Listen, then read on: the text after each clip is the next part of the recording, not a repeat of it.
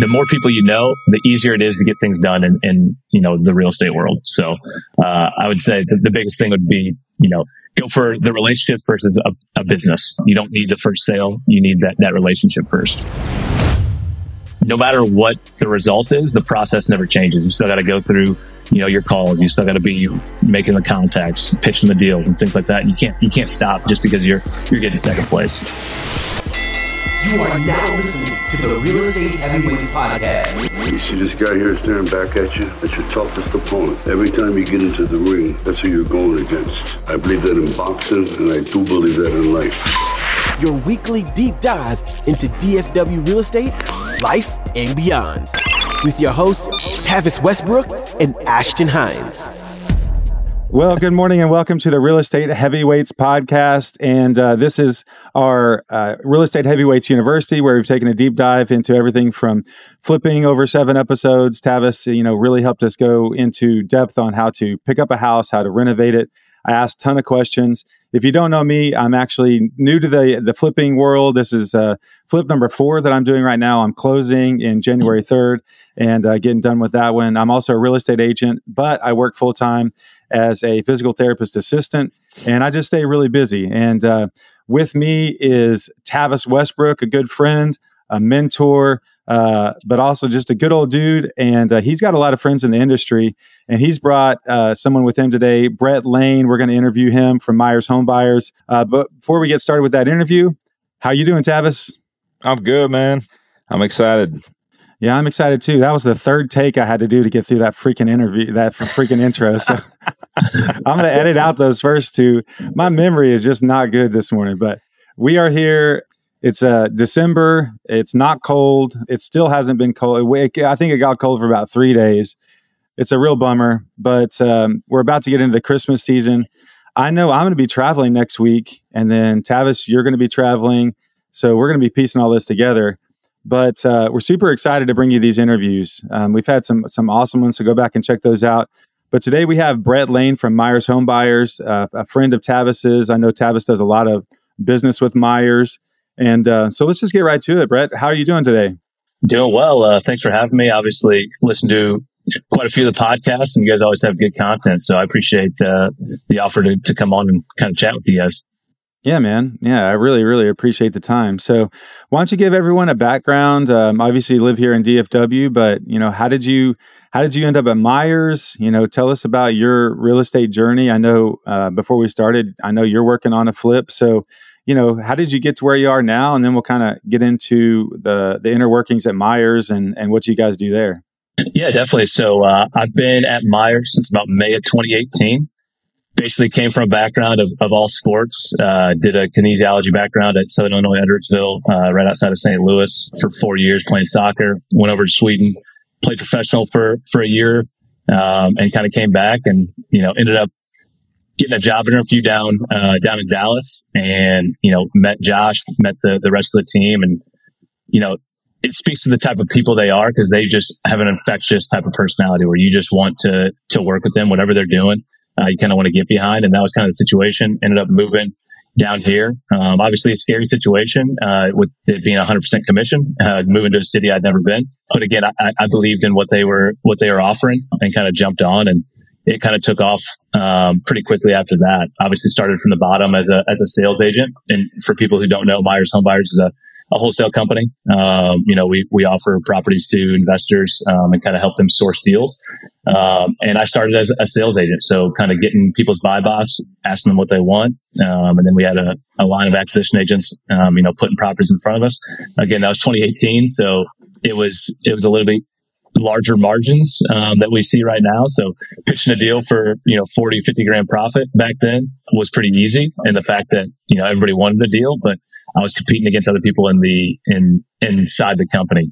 Um, and that's honestly something that I really wanted. Um, you know, having a sports background, you know, you're going in day in, day out, practicing against your own teammates. Um, sometimes you're picked for the starting 11, other times you're not. And I always, whenever I'm doing interviews with new people, um, you know, now that I'm a general manager and, and doing those interviews, I'm kind of telling them exactly that. You know, you're going to be wanting to win against your teammates, but you're also wanting them to succeed as well. Um, and kind of see that growth. Um, and through my time at Myers, started as an SA uh, sales agent, and then moved into acquisition agent role, and then obviously into a general manager role, and kind of seeing every aspect of the company and of the business and and how it works. So I can't, you know, tell Josh enough. Thank you for the opportunity, but uh, I've learned enough to where you know I can do my own flips and have made enough money to to be able to do my own flips, and I think that's that's a huge part of it. It's not only the learnings, uh, but it's you know actually making the money to be able to do it, and that's something that I forever grateful for. So, Brett, uh, talking on that, I think one of the tough things, right, is building up that the buyer's list, right? As a seller's agent uh, or a, a, sales agent, sorry, um, as an SA is what you guys call it. Building up that buyer's list, you know, how do you, where'd you start with that? What, what was what was some of your what worked, what didn't work, what was you know what I mean, and and, and still today, I mean, obviously the market's changed since 2018, and now as a GM, you know, your direct role is to make sure that the people underneath you are are building up their you know their buyers list right? Building up their network. So what are some of those things that you did in the beginning that worked and didn't work? And how did you keep them engaged and what were some of those challenges? Yeah so obviously what you see kind of the, the end product uh, a lot of people when they go to start to you know publish stuff on social media and things like that, they're pretty far along in their career. They're not showing you from the very beginnings. Um, and that's something that uh, kind of gives people a false uh, sense of reality and what it is. And, you know, for the first six months of my career, I was, I think I sold maybe four deals. Um, I was competing against 10 other guys doing the same exact thing with their, their buyers list within Myers. And it was tough. And obviously you need to, you need to come in prepared to, to be able to one, not make paychecks and you know still do the work uh, but also to you know kind of fight through that and, and still learn things. Um, and that's something that has really helped me. It was it was not only going to facebook and talking to people and building relationships it was genuinely being honest or uh, curious about what they're doing how they do it. And that's something that i did a lot of. I would you know reach out to people and they'd say hey that deal not interested. I don't think it's a deal. Your ARV's off or whatever. Hey, cool. Can I, you know, are, do you have any projects going on? Can I come check it out? And, you know, that's something that I probably never thanked you for, Tavis, but you were one of the, the first ones that kind of said, Hey, come out to this flip, you know, check out what I'm doing, um, learn it a little bit. And, and you're very, uh, detailed in what you, you, you know, tell people. And once I started to get kind of, uh, a glimpse of that, I started to ask everybody, "Hey, can I come check out your project? Show me what you're doing. You know, how much is it costing you? Give me give me the breakdown of this and that." And it helped me kind of catapult into being a better uh, sales agent on that side of Myers, but also being able to invest in my uh, invest myself. And again, I think that's the biggest thing is is have those relationships. It's not always about you know, can I sell this house today? It's about what can I learn today, and you know, where's that going to take me further? Um, and you know, there's plenty of people who, you know, invited me out to those flips and, you know, projects that they're doing and taught me a lot of stuff. And I think that's right when you start. That's the biggest thing. Make those relationships, meet people, you know, the more people you know, the easier it is to get things done in, in you know, the real estate world. So, uh, I would say the biggest thing would be, you know, go for the relationship versus a, a business. You don't need the first sale. You need that, that relationship first. So how long did it take you to to close that first deal when you when you talked about that? Yeah, so uh, I remember it pretty uh, pretty vividly. It took me eight weeks to sell the first deal and it was a first come first serve. So those of you who don't know, most of the, the properties that Myers are going to be showing based uh, silent offers, in which I didn't really know how to run my numbers very well at that point. You know, I was relying on you know my investor to tell me, hey, I can pay this, and you know they're not never going to hit you with the, the, highest offer or the number that you know works best for them.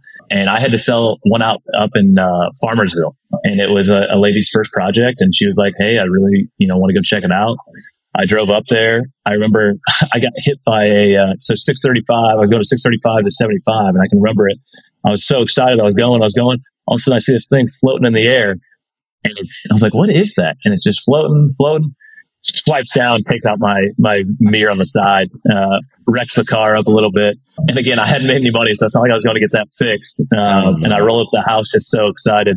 Uh, and luckily, it turned out, you know, she, she was able to buy it. She liked it um, and got my first sale. But it took me a good eight weeks. And from there, I think it took another four to six weeks for me to win my first uh, like showing bidding process. And prior to that, in that eight weeks, how many bids did you submit? I guess, or how many? You know, like how many how many clients do you think you secured at that time in eight weeks? And Uh, were you bidding on stuff during that time and just not getting anything? I mean, how many how many deals did it take you to get one? I guess is a good question.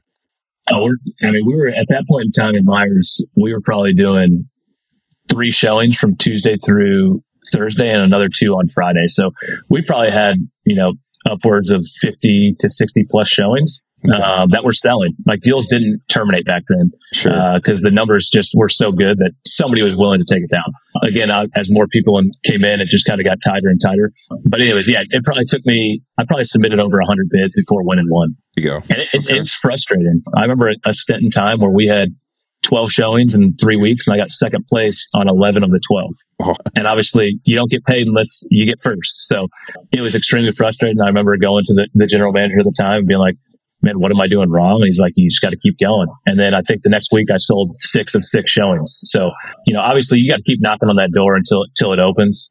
And, you know, no matter what the result is, the process never changes. You still got to go through, you know, your calls. You still got to be making the contacts, pitching the deals and things like that. You can't, you can't stop just because you're, you're getting second place. So, right. So uh, on that note, so it takes you about eight weeks. You know, you, you come here, you move to Dallas, I mean, what did your reserves look like? And how many times were you willing to throw in the towel and give up? I mean, how many times did you say to yourself, why don't I just go get a, a salary job or do something else? I mean, obviously you're licensed, you're, you're, you know, you're pursuing this, but I mean, that's, that's real, right? I mean, a hundred, a hundred opportunities to get one and consistency in eight weeks. I mean, this is this is great information for people out there listening because this is the raw data, right? This is this is what this business looks like. Right. No, yeah, and obviously, you know, there was times where I was questioning whether I wanted to do it, um, and it kind of took me back to my sports background. You know, I, I, played three sports in high school, and then getting a scholarship to go play in college. Uh, in soccer, soccer was not my best sport. I'm, I was not the most technical person. Kind of got to, to college day one and just felt out of place. Ended up basically saying I couldn't even practice. I was, I was so bad at the time. And at that point, I called my parents. I remember having the conversation like, Hey, I need to transfer back home. Um, and they were like, no, you're going to stick it out for a year. You know, you're going to give it your best. That's not you. And it, that when I first started at Myers, it was the same thing. I was like, man, I don't know if I can do this, but you know, obviously staying consistent and you know, putting in the hard work no matter what uh, the result is, you're always going to have those those questions. And if, if, that's you and you don't have those type of funds to to really get past that that first you know starting period, the rev up period, if you will, it can be tough. Um, you know, I would say you probably need about three months of reserves. Uh, at the time, I was living on a uh, an apartment in Irving for like 800 bucks a month. So, uh, I wasn't spending much. I didn't have a car payment. I owned my car outright, you know. Um, so there wasn't a lot of bills that I had. So I was luckily lucky enough to to not have a huge burden. But I mean, I think my first six months I made maybe made twenty grand. Um, and obviously that's 1099. So you, you got to take out another 30% for taxes. So I was not, you know, doing super well at first. Uh, but again, you, that's just the price you got to pay. I think that's the barrier of entry um, for somebody who wants to to kind of make real estate a career and uh, you know build that wealth you got to know that it's it's not going to come instantly. You know you might have one deal that does hit instantly but there's going to be the next six weeks the next six months that that you don't. And i think that's something that, that people don't realize either is the highs and the lows are extremely high and extremely low. And if you can't keep a level head through that all you know you're going to have some really really low moments. So i think that's the, the biggest thing. You got to you got to roll with the punches. Awesome. for sure yeah, I know Alex Hormozi. Uh, I don't know if you're familiar with Alex Hormozi, but he's he has a saying something like you have to do an amount of activity that it would be unreasonable for anyone to for you to expect to to fail that you have to find that level where it would just be unreasonable to expect to fail and i think you know and i fall into this too i think a lot of people just never find that level for themselves you know? And i think we're seeing that with real estate agents who got into the business over the last you know 2 or 3 years ago when the market was super hot it was really easy to make money. You, you find a listing you put it out it's going to sell. My very first flip i didn't do anything to it and i made really good money because the market just absorbed it. It was great. But it didn't really teach me anything.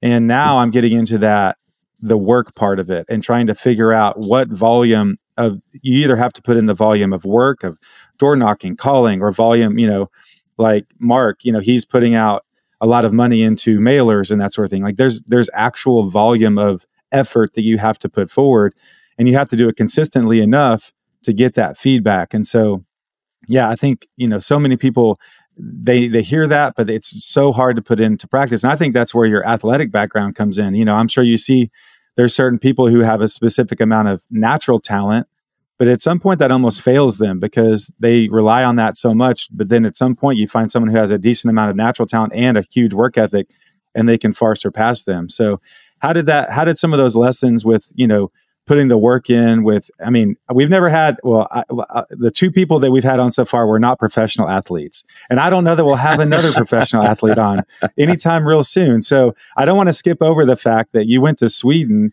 and got paid to play soccer. And i'm sure it's not you know i don't know that you had a neymar contract but you know I, i'm sure there is a certain aspect of being a professional and putting the work in that you know, I, I kind of want to hear a little bit about that because I don't know that I'll get to talk to anyone well, else and, done and I'm curious too what your other sports were because you said you got a scholarship for soccer, but you had never played soccer before. Well, you, it, soccer wasn't your best sport. I don't know if you never played before, but it wasn't the one yeah, you were so, most confident in.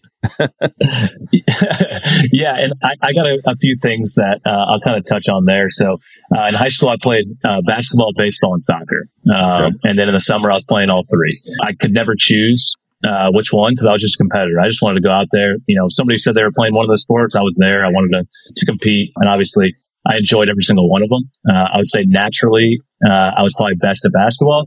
But, you know, thank God I'm sitting. I'm only five eight, And, you know, I, I, couldn't do everything that, that you needed to be able to do to, to obviously play at a high level of basketball. Um, so when I got a, a, scholarship to play soccer, I, I jumped on it.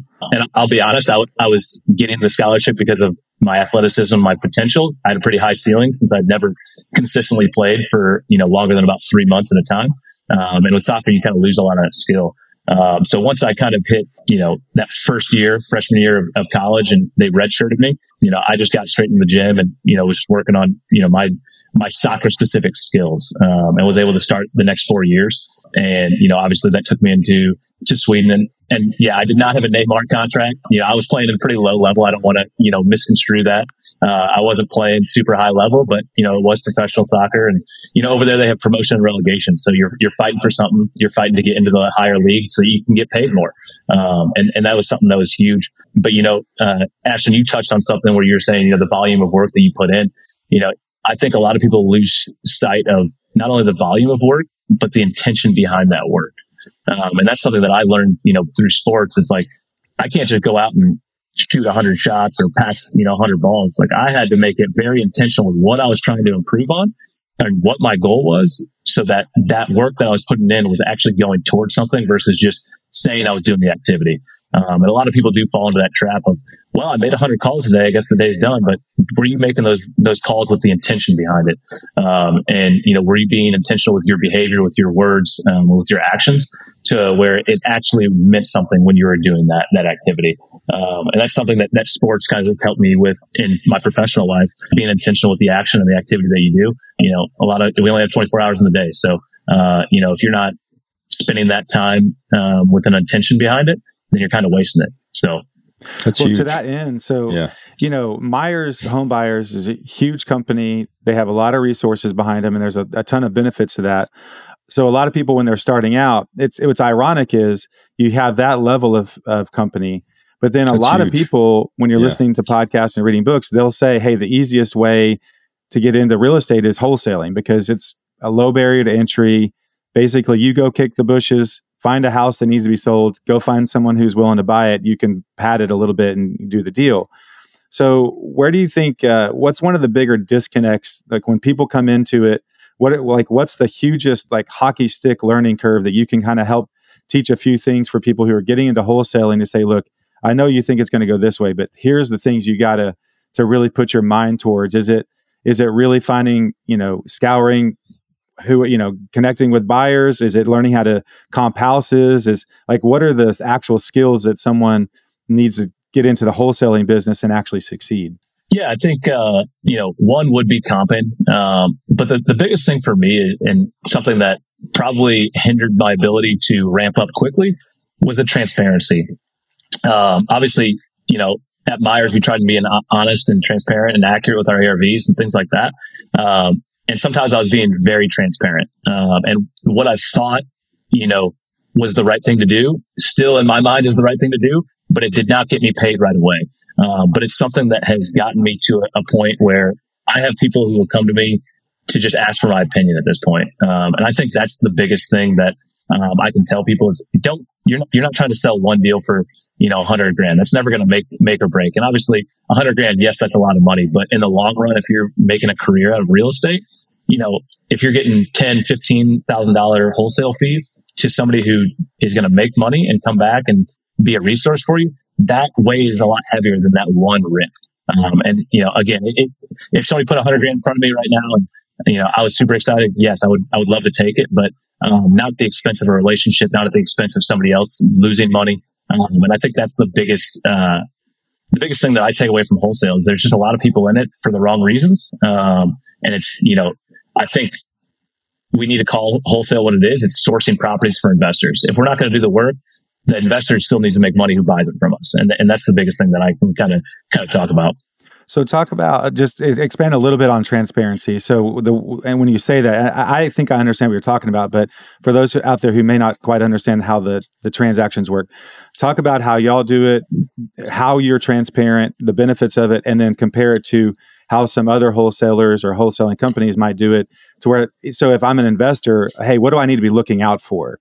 What questions can I ask to sort of garner that transparency from a company? Yeah, I think th- I would never have somebody buy something sight unseen unless they have somebody who that they can trust that has walked it or the numbers are just that good.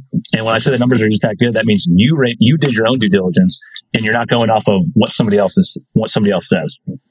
Um, there's a lot of ways that you can misconstrue the numbers, and whether that be through the rehab budget, whether that be through the ARV, um, you know, whether that be hiding closing costs, things like that. Those are things that you need to be looking out for, and you do need to work with a a company that uh, obviously does does this and does it the right way. Um, but you know, I would definitely say you need to run your own numbers to to make sure that you're never making a mistake. And I would always say walk the properties. Um, but with transparency in the wholesale industry, it's you know trying to be as accurate with that ARV as possible. I try and say, okay, what's the lowest that I see this selling for? Um, you know, and obviously I'm going to put it out at, at a certain number, that doesn't mean that, that that's probably going to be most wholesalers and including Myers. Like we, we can be off as well. Um, you know, we're going to put it out to where the numbers look good.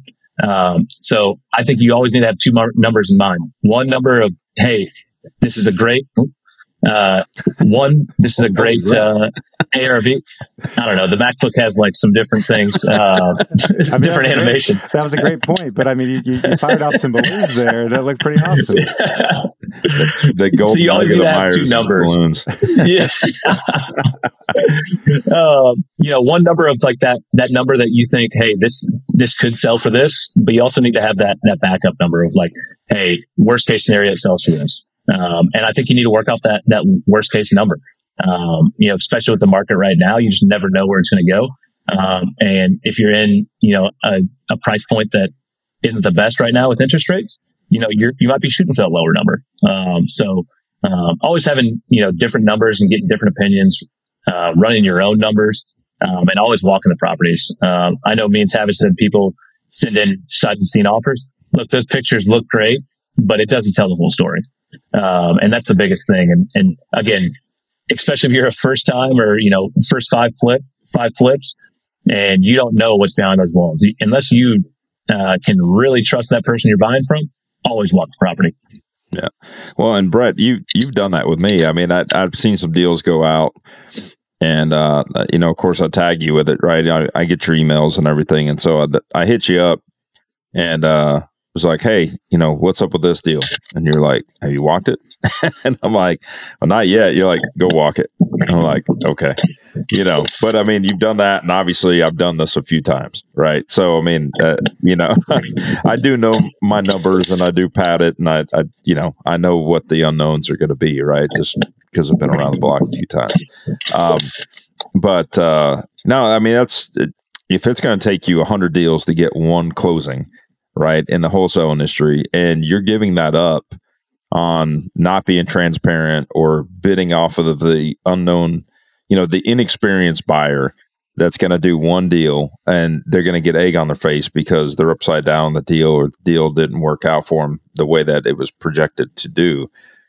They're not going to come back to you, right? And so now you just put out that effort, 100 deals to one to get one buyer that's going to, you know, you got that one closing like you said, you make 10 grand on it uh, versus you know having that buyer come back to you you know and if you get enough of those people i mean to be honest that was my original mindset in 2009 when i transitioned into the investment side full time from from the broker side was like how many investors does it take me to get to do two sides of the transaction and just repeat deals with these guys right just source source REO property. And that was like my target, right? So I need to find cash investors. I need to source the REO property. I know how to make the numbers work. I know what to do to make it look pretty. Let me just facilitate it. And at first, it just started off as just the broker side. It was like get 3% on the front end, get 3% on the back end. That's a win win, right? And I'll do this over and over with again if I have five to 10 investors that I'm doing this, you know, a couple times a month for. And then it turned in for me, it turned in more of you know the facilitating role, right, and then basically becoming the GC uh, in the deal. And so then it was like, okay, now I'm brokering it, now I'm GCing it, now I'm kind of turnkeying it, right. And that, that was kind of how it transitioned for me. But I think it's exactly what you're saying, right? It's it's like you've got to look at that relationship and the value of the relationship and really pay attention to that. And I mean, I've seen obviously I've I've seen Myers grow from the very beginning to what it is today. Um, and I've seen some changeover and I've seen some some guys like you that have been there for a long time that have come up and I've seen other guys that did a really good job at Myers and now they've graduated onto their own entity and they're doing great, you know, in that world. So I mean, it, you know, it's evolution, right? It's going to change. It's going to, you know, people are going to get on to, you know, bigger and better things that make sense for their business. But I think you guys have a great outfit. And so if you guys are listening out there and you guys are looking for a trustworthy wholesaler, I mean, Myers is definitely one that I would recommend, right? If, and and not only that, um, your founder and uh, a great team behind him have developed this phenomenal app called Trelli, and I'll, I'll let you talk on that just a just a tad bit because I think that has been a disruptor in this market, and uh, it, I think it's awesome. I, I love the tool, but more so than that, my engagement with you guys, and it's funny because I think somehow you got assigned to me originally. I think in 2018, I think you you got assigned to me, and I think it started off where you were like, "Oh yeah, this is great," and I'll let you talk on that a little bit. But but for me, and, and my engagement with Myers has been more of a JV relationship to where I'm actually sourcing. Well, I've got the deal, and then I'm pushing it to you guys to to find the buyer, right? and we've worked together really well in that and we've closed hundreds of transactions over the years. And um, a lot of times for me it, it, it's given me an outlet for when the deal doesn't necessarily fit location for me time wise maybe my money's tied up.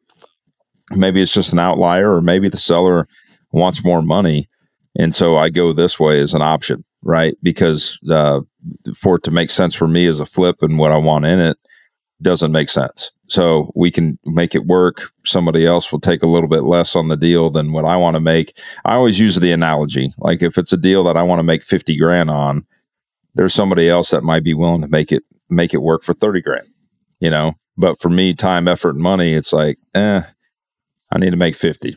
And somebody else is completely fine with that 30 right? So um, sometimes that's that's the difference. And i and i will say working with myers has really opened my mind up to that there's all different there's all different investors out there. And and what makes sense for somebody else i mean there's all different strategies right? And and that really opened my mind because i, I used to kind of just have this very closed in mindset of like no it doesn't work for me and I mean, I don't know how many deals back in the day when I had Superior, um, how many deals went wayside. You know, we lost so many deals because like, oh, it doesn't fit the box. Sorry, you know, go ahead and sell it traditionally or whatever. And we just let the deal go wayside. You know, we didn't we didn't find a solution, right? Um, so that's been a that's been a great thing for me. But anyways, I'll let you uh, I'll let you answer some of those those points. Yeah, so, yeah, I think uh, there's a hat for every head, um, and if the numbers make sense, there's there's an investor for every deal. So you know, with that being said, as a as an investor and somebody who's like flipping like you and like Josh um, was back in you know 2015. Uh, you know, if the deal doesn't make sense or if you don't have the capital at that point because you have so many other projects going on, it, it still makes sense for another investor and it makes sense for you to make money off those those leads. Because um, obviously you want to make money off of every lead that comes in um, if you can, and whether it be five grand, whether it be fifteen grand, whether it be you know fifty grand on on a wholesale fee, the deal's got to make sense for, for somebody, um, and the market's going to tell you where where it's going to land. But um, that's kind of why why we invented uh, Trelli. So Trelli is a, a two-sided marketplace um, where wholesalers or investors or real estate agents can list investment properties um, on the app. It's got a similar interface to like a like a Zillow where you'd see you know a property for sale pop up, um, gives you full details on it. Um, it has you know it should have a lot of pictures um, if they're doing the, the posting right, but. Um, and that kind of brings me back to you know the point that I was talking to uh, Ashton about, which is run your own numbers. You know these are all numbers input by by a person trying to sell the deal.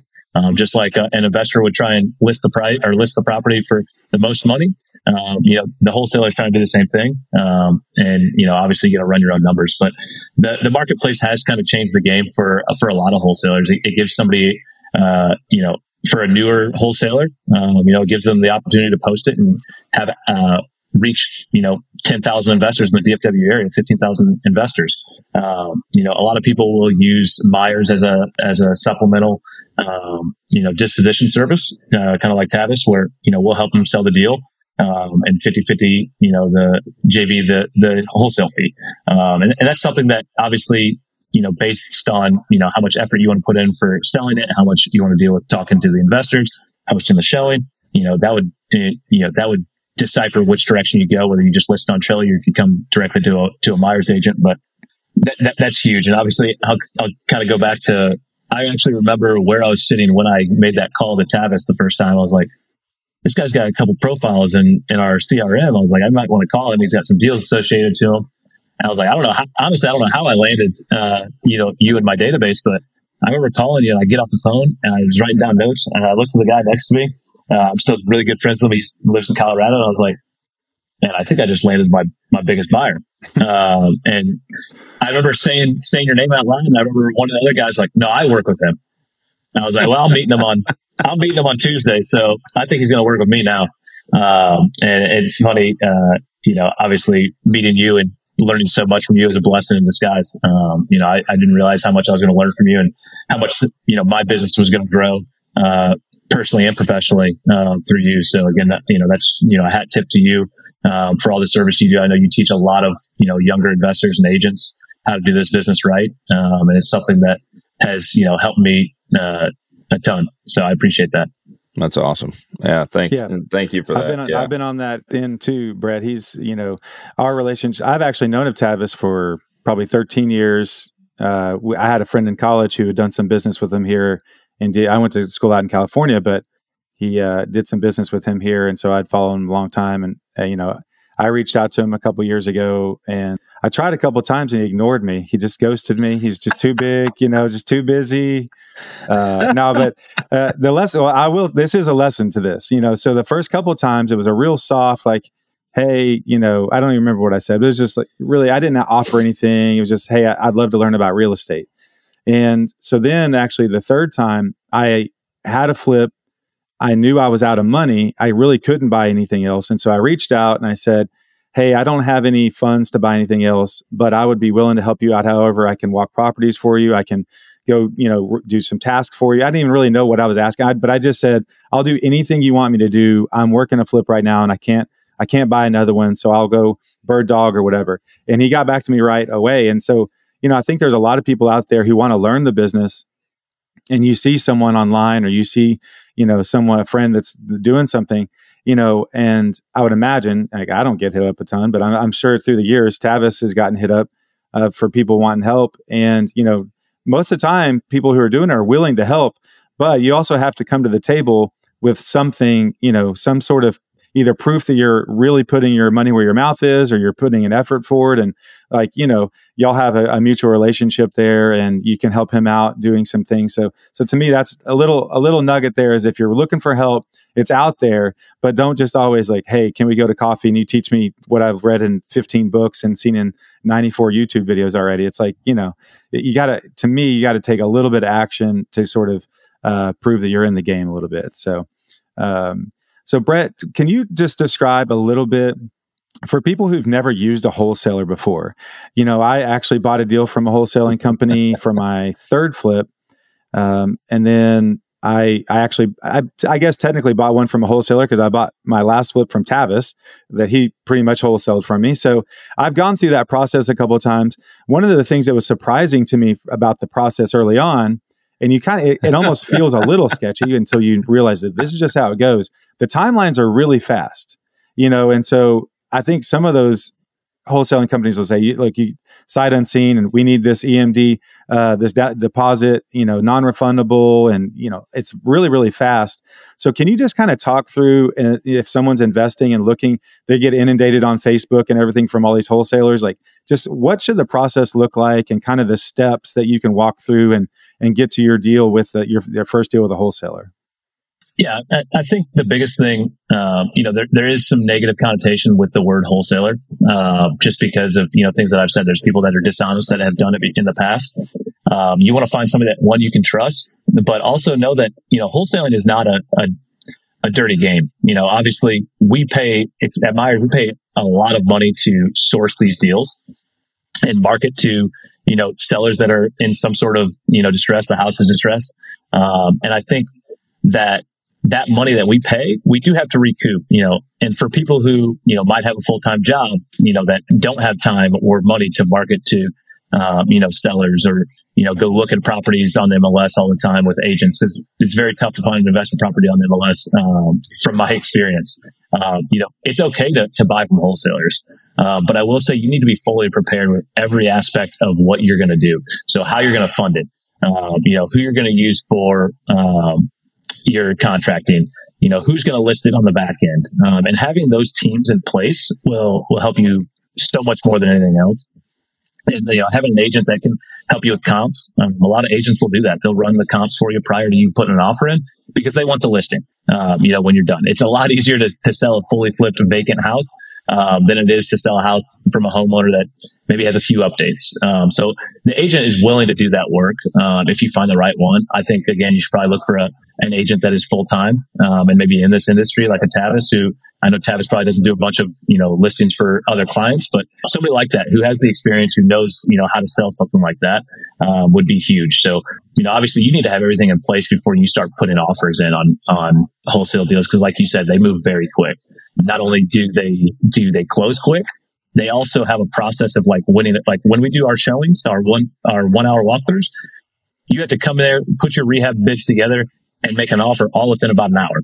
Mm-hmm. Um, and that's sometimes that's not something that a lot of people can do, and that's totally fine. I think you need to be honest with the person you're working with. You know, if you need a little bit more time, whether their process permits it. I know a lot of times if we if we can, we will try and allow somebody a little bit extra time. The last thing we want is somebody putting in an offer, dragging their feet. They didn't have anything in, ready to go, whether it be deposit, whether it be a hard money lender, um, all those different things that, that they need to have ready, and then backing out. Uh, that puts us in a much uh, tougher position than it would be if you would have just said, "Hey, I need a little bit more time," or "Hey, I can't offer on this." And a lot of guys that that come to me and told me that, I try and find them a vacant property to where, hey, you can actually go walk this prior to the showing. Um, I'll meet you out there and you walk it, you put your numbers together. Yes, we still have to go through the, the whole bidding process, but at least you have time to run your numbers. Because uh, again, it's not going to be for everybody. Um, and that, that's totally fine. I think some, some people might be a little too prideful to admit it, but you know, for me, somebody who doesn't have the crews, um, and I would need a GC to walk it for me to walk it and go say, you know, Hey, it's going to cost this would be pretty unwise. Um, and I actually did that with my, my flip, uh, in North Richland Hills that I just bought. You know, I, I bought it, closed on it, went out there with a contractor and he goes, all right, so how much you looking to spend? And I said, 45. And he was like, are you sure? Is that just for the interior? Cause you got roof foundation, HVAC and plumbing. And that right there is 45. and up he quoted me, you know, 85, and I was like, okay, well, uh, I might be doing this one for free. Um, and, and, that's something that, you know, obviously, um, you know, I've only done, you know, four flips as well. So it's something that, you know, it's going to be a tough pill to swallow at the end, but it's something, you know, these are learning experiences. And, you know, now I know, especially uh, after doing it recently, that, you know, I'll press on people, hey, do you have everything in place? Are you ready to go if you make this offer? Yeah. Well, and I think one of the things that I've always bragged about you guys on, obviously, I get a, a a lot of different emails from other wholesalers um, just being in the industry. I'm sure you guys do too but one of the things that you guys did and i don't even know if it, originally started this way and and josh and the legal team changed the way that you guys do it but one of the things that i like is that first off they the arv the comps that support the value. In fact when we when we tag time when we tag time de- uh, the when we tag time deals sometimes. Tag team tag, deals. Jeez, I can't I can't speak this I'm morning. off on you guys. Brett's throwing off balloons onto the video. And... when we tag team deals, I, your comps are typically a little tighter than mine, right? And and I mean, I've been doing this a long time, and I I think you know, Ashton, I've talked about this before. When you sell a property, you got to sell it four ways. You got to sell it to four people. You got to sell it to the buyer you got to sell it to the inspector. Well, first off, you got to sell it to the agent re- representing the buyer. So you got the agent, the buyer, the inspector, and then you have the appraiser, right? And so knowing those facts is is the way that you got to kind of think a little bigger, but also still be within guidelines, right? When we when we comp things, so you know, you and I are usually really close to each other uh, on our comps, but sometimes your mm-hmm. comps are a little tighter because you're staying subdivision only or you know you're not crossing over a road you know but i'll cross over a road if it's like build age and style right? Um and, and things like that. But nevertheless um one of the things i love about the way you guys set it up is you know one arv is very achievable. The the what the value is on the backside is is great. And it's funny. I've heard from other people before. They're like, "Oh, I don't really use that." I'm like, "What do you mean? You got to start there and work backwards, right?" It, it, was so bizarre when I heard that from this person. I was like, "What are you talking about, man?" But anyways, uh, you know, you start with that and work backwards. But one of the things that you guys uh, don't do, which I, I appreciate, is you don't try to put together a rehab number. You know, you don't put that in, and a lot of other wholesalers will. They'll say, "Oh, it's." Here's ARV. It's forty thousand in work, and this and that, right? And you guys leave Cosmetic that gap. only, fifteen grand. That's like yeah, the, exactly. They just copy and paste that from about the last fifteen emails. Cosmetic only, like yeah. cosmetic, fifteen grand. And Myers oh, Myers does a really good job of leaving the gap, right? You leave the spread. It's a hundred thousand dollar spread, might be a hundred fifty thousand dollar spread. You kind of point out the big ticket items. You know, hey, it you know needs a roof AC's old, might need an AC, you know, things like that, right? Foundation needs work or needs an expert opinion. You, know, again, you guys are supplying a deal. You guys are taking out all of the upfront legwork that we talked about, the, you know, the the massive amount of phone calls, the massive amount of money that like Mark Fuller's spending every month and mailers, you know, to to get an opportunity, right? I mean, first off, you, you, we talk about that, like the amount of effort you do to just make an appointment then you get the appointment. I mean, Ashton and I were talking about this off air a little bit. You get the appointment, but then this person may or may not be ready to sell now, right? They may be six months, they may be a year, they may be two years out. But you're so excited when you get that mailer and you get the phone to ring and then you make the appointment. You're like, all right, I got a deal. And then they're like, we're six months out, or they're completely unrealistic on their options, right?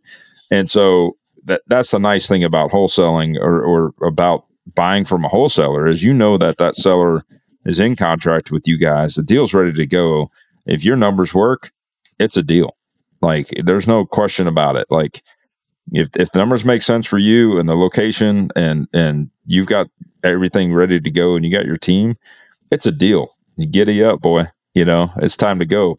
So that I mean that's what's amazing about it, right? And and some people get sideways on the whole, you know, uh, on on the on the yield that you guys make in between what you bought it for and what you're selling it for. And it, that doesn't matter. At the end of the day, again, it, it's it's part of the deal, right? And if the numbers make sense, then pull the trigger. You know, it doesn't matter, man. Everybody's in this business to make something, and you guys have already put together the legwork. Nobody sees what you've done to even get that opportunity. So you know, it's frustrating to me when I when I hear that pushback, you know, or when I've wholesale deals and I, I have somebody kind of pushing back on, you know, what that what that uh, yield might look like to me, you know, and I'm like, it doesn't matter. It, it either the deal works for you or not, you know, and that's it. So, yeah. No anyways, one um, the mall. No one walks through the mall complaining about how much Nike is making on each shoe, and you have zero idea what goes into the actual development and all that. But you just buy it, you know. Exactly. But for some reason, in the in in real estate, it's like, especially if you're doing an assignment, you can see both sides. If you do a double close, you can't see what the first person's making, and that's one reason to do a double close. But if you're doing an assignment, you can typically see what the first person's going to make, and so, uh, yeah, people get all caught up on that. So, well, Brett, um, kind of as we're we're we're wrapping up up. Is there anything else that you wanted to say about what Myers and Trelli offer? Like, I wanted you to get an opportunity to talk about that, or we kind of covered covered everything. If anybody wanted to work with you guys, like, what's the best way to uh, to get in touch with you guys and and and kind of start a relationship there? Yeah, definitely. Uh, obviously, Myers is open to working with all investors, you know, all wholesalers. You know, if there's sellers that are even watching or, you know, listening to this, watching this, um, that want to sell, you know, we, we offer convenience. Um, I always tell the sellers that I meet with, I'm never going to be the highest offer, but I'm going to be the most transparent person. And I'm going to give you a number that I can stand behind and that, that I'm willing to close on, um, rather than hit hitting with a high number and coming down. So, um, you know, I'll say this to the rest of the, to the real estate world, you know, uh, it's it's much more fun to do business with people who are nice versus you know people who are being a holes. So um, you know, obviously, I would I would hope that more people, as you know, as times get tougher uh, and as the market tightens, as it as it already has, um, you know, think about the other person on the end of the, the side. We're all trying to to do business the right way. Um, so I, I, stress that hopefully people can, you know, think, be put yourself in somebody else's shoes, um, and you know, make sure that that you're doing something and treat people the way you'd want to be treated. Um, and, and, that's something that I, I've always kind of stood behind. Um, you know, I never want to get that call about somebody telling me that I, that I ripped them off on, on some things. And, you know, luckily enough, I've never gotten that call. Uh, but, uh, you know, obviously that you can't always control it, but if you're doing business the right way and being transparent, you, you avoid those situations. So, uh, if somebody does want to reach out to me and work with me, uh, it's Brett at MyersHomebuyers.com. Uh, and that's B R E T T at Myers, M Y E R S, homebuyers.com. Um, and they can reach out to me via email and I'll set up a call. Awesome. Yeah, you guys get with Brett. I know he's uh, he's he's started a, um, a meetup event uh, here recently, and uh, and I think that's going good. So if you guys want more information on that, please uh, reach out to Brett uh, regarding yeah. And that's going to be on. It's going to be January 11th. Is the uh, is the next one from five to seven. Cool. So that's awesome. uh, at Sidecar Social. So nice. And uh, we'll put some flyers out. to come. Yeah, we'll put something out on our stuff too. So, well, uh, before we sign off, I know you said you just picked up your, so you picked up your fourth flip, North Richland Hills. Have you started rehab? You know, what's your timeline on that, and kind of what's your, what's your uh, kind of big goal? Are you, are you wanting to get into flipping um, more and more, or you just kind of like to keep something going, you know, a little bit here and there? Like, what is your, what's your overall real estate goal there? Yeah, so I think uh, I definitely want to get some rentals, um, and I think to be honest, like as a wholesaler, I think you should always be doing a flip every few months, um, just because. And I learned this a lot. I, I took quite a big break because um, it's easier to sell the deal to another investor and take on that work uh, versus do it. Um, and my numbers have been off. I hadn't done a flip since uh, basically last summer in like June, um, and the costs have gone up uh, and they've changed. And if I'm telling people these costs, um, I better be accurate. So this has kind of opened my eyes. Um, on this one in North Richland Hills, we did start work on Monday, uh, put in 41 piers, uh, PVC plumbing snapped. Hmm. So, uh, that's fun. Um, yeah, it's, it's going to be a, it's going to be a big project. I'm adding a, a shower, um, where a closet was in the master because there's a three, one and a half, something I've never done um, and something that I, I pitch a lot because that, that's a good way to add value. Yeah. Um, so I'm glad I'm actually getting to see what goes into that. Um, and that's why I think, um, you know, you should be doing, you know, work with a wholesaler who does their own flips because they know a lot more and they're, they're going to be able to tell you a lot more. Um, so, uh, practice what you preach, if you will. Um, but yeah, I, I hope I, I will say I failed on my goal. I remember I posted this on in January that I was going to have, uh, I think I said two rentals and two flips. And Tavis actually said, What can I do to help you? I remember that. Uh, he was the first one to comment, and I failed on that. So I will call myself out. I like to to point that out and because uh, if you can't can't keep yourself accountable. Everybody else needs to. So uh, I failed there, but hopefully next year I can kind of grow that. Uh, I won't make any excuses, but the interest rates did not help. Well, you failed forward. I mean, you picked up a flip. You didn't just sit there. You know, when you set your goals high enough and you you you work towards them, you still do awesome things. I mean, so many people just never get off the couch and never uh, put the book down and, and all that stuff. So yeah, um, and don't be awesome, afraid to fail. Right? I mean, and yeah. that's I think that's the lesson to be learned here is you know you've got to take action and you can't uh, be afraid to fail. I mean, if you fail, that's all right. What did you learn? You know, and I yeah. think Ashton's talked about that talked about that, uh, you know, with his stuff and his experiences and he keeps going. You know, what, what he hasn't really said in this, you know, and, and Brett, you and I have had this conversation and anybody that's listened to our podcast, I've, I've defined what a tier two is in the past, but you know, he's taken on the last two projects he's taken on were tier twos. So they were mm-hmm. not easy deals that, um, you know, are for the, uh, are for the beginner guy, you know, he's, t- he's taken on these big projects and, uh, uh he's learned a lot. You know, yeah. th- there was a lot of things to learn. I think the biggest issues were, were timelines, but, um, but he also learned a, a lot, um, regarding the GC and, spending extra money on on doing things twice. Unfortunately, so yep.